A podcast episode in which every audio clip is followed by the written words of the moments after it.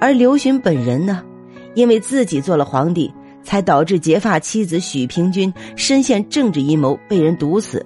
他一直内疚不已，对刘氏这个儿子啊再不满意，也总不忍心伤害许平君唯一的儿子。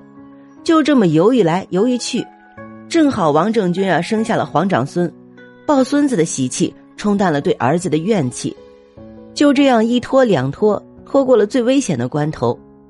等到皇太孙刘骜三岁时啊，汉宣帝挂了，刘氏继位，是为汉元帝。王政君母子啊也水涨船高，升为皇后和皇太子。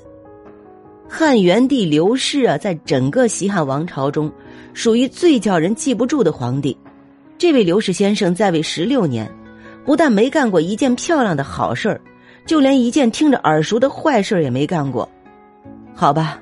为了让大家弄明白他到底是谁，只好参照他的小老婆，就是那个四大美女之一沉鱼落雁的那个落雁王昭君的倒霉皇帝老公。元帝那个猥琐又倒霉的形象一下子就生动起来了吧？王政君啊，虽然身为皇后，但是刘氏由于从来没喜欢过他，因此对于他所生的儿子刘骜也是左看右看不顺眼。时不时的想进行职位轮换，刘氏在度过了对司马良娣的怀念期之后啊，很快投入了新一轮的爱情。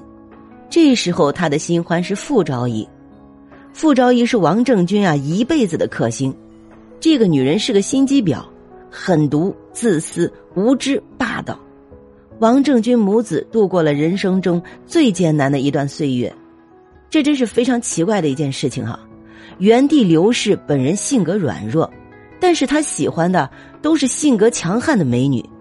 前有司马良娣，后有傅昭仪，还有一个敢只身拦住黑熊的冯昭仪，以及后来自请报名去了匈奴，让他悔恨不已的王昭君，都是性格美女。可是我们这一集的大女主啊，王政君，既没有美貌，又没有手段，胆子小，脑子还不够用。那更加不得刘氏的欢心了。他在后宫唯一能做的呀，就是忍气吞声，连个普通妃子都不把他这个皇后放在眼里。刘氏呢，还时不时的想废了太子，让傅昭仪的儿子取代。任何一个时代都有重臣反对换太子，这次力保王政君母子的是外戚史丹。史丹在汉宣帝时力保刘氏的太子地位。因此啊，对刘氏有重大影响。那时候啊，汉元帝刘氏眼看着就要驾崩了，却不让皇后和太子接近，天天跟傅昭仪母子腻歪在一起。史丹拼死闯宫，以出色的说话技巧警告汉元帝：如果他要是想换太子，包括他在内的大臣们将不奉诏。奄奄一息的汉元帝被迫低头。汉成帝刘骜才在最后一刻惊险登基。其实啊，那都是汉元帝和傅昭仪立令智婚。此时王家的势力已经非同寻常，王政君的哥哥王凤就掌管着卫尉。假如汉元帝要换太子，他的圣旨啊都出不了皇宫。汉元帝刘氏一死，汉成帝刘骜继位。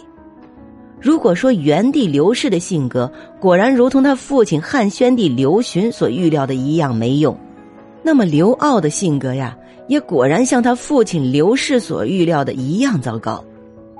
不过这个成帝啊，还真铁随他爹，他这一辈子也是没干过什么让人记住的事儿。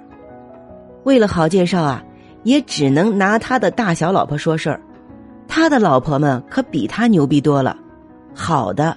有人生若只如初见的才女班婕妤，坏的有成语“厌肥还瘦”的那个大美女赵飞燕。好吧，虽然知道大家对班婕妤和赵飞燕更好奇，但我们这一集啊是来说他那个没脑子的老娘王政君的。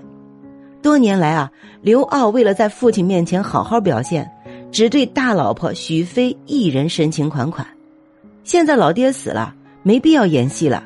这哥们儿就开始了他乱七八糟、胡作非为的酒色生涯，而他的母亲王政君呢，对儿子这些破事儿视而不见，甚至推波助澜。当然，王政君这么多年受了很多委屈，但是你要认为受过委屈的一定是好人，那可大错特错。